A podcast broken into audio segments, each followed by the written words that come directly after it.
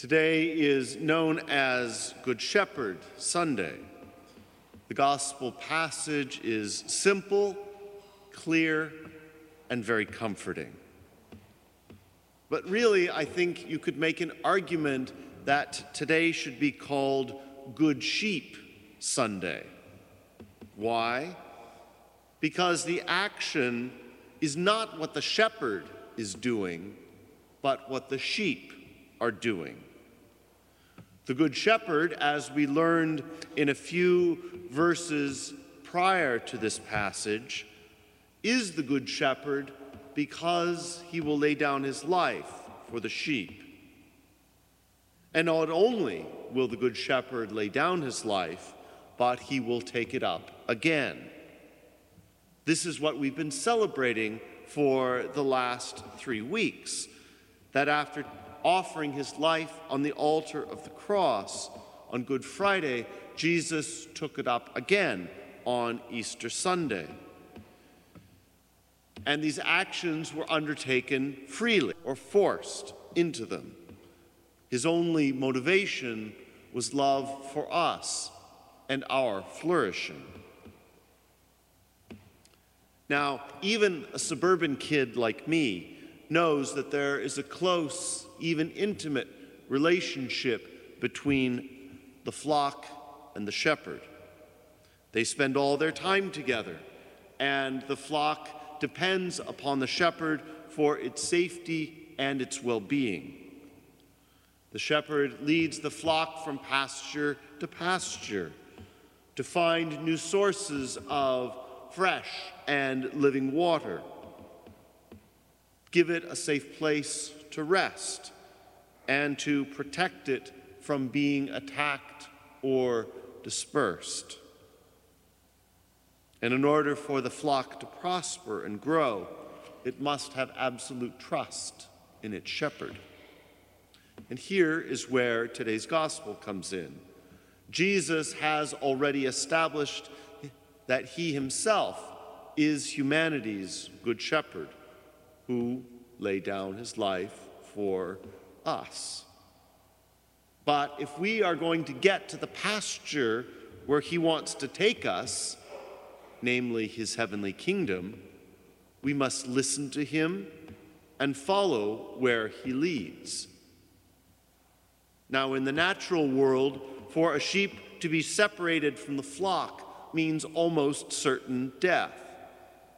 And for us, to either refuse to listen to Jesus or to follow where he leads may not mean immediate death as it would for a sheep, but it does mean that we will no longer be on the way, nor will we hear the truth or experience the life, all of which are Jesus himself. And here is the most comforting part of today's gospel that no one, not even the evil one himself, can snatch us out of God's protective embrace. We see what this might look like, if you will, in the first two readings for today. We see Paul and Barnabas able to flourish in their preaching mission despite resistance and outright persecution from the authorities.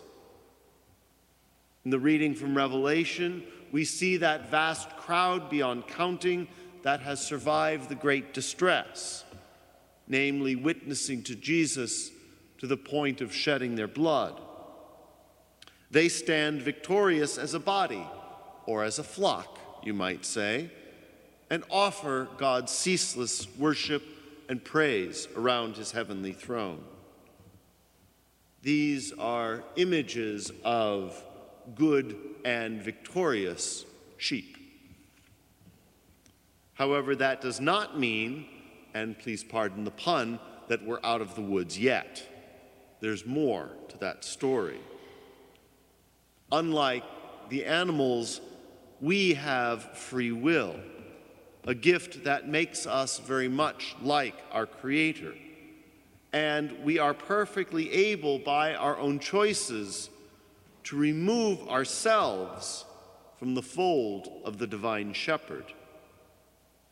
We can, as St. Paul said in his preaching, reject the Word of God and judge ourselves unworthy of his kingdom.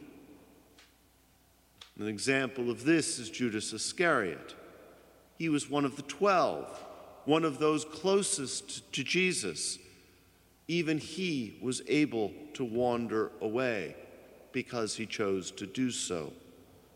And he wandered so far, so quickly, that he despaired of forgiveness, mercy, and even life itself.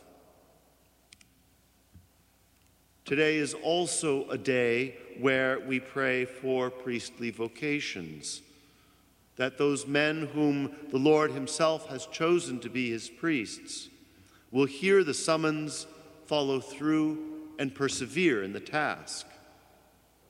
But like any other members of the Lord's flock, those called to priesthood have free will and can either follow or not follow the Master's instructions follow or not follow his example.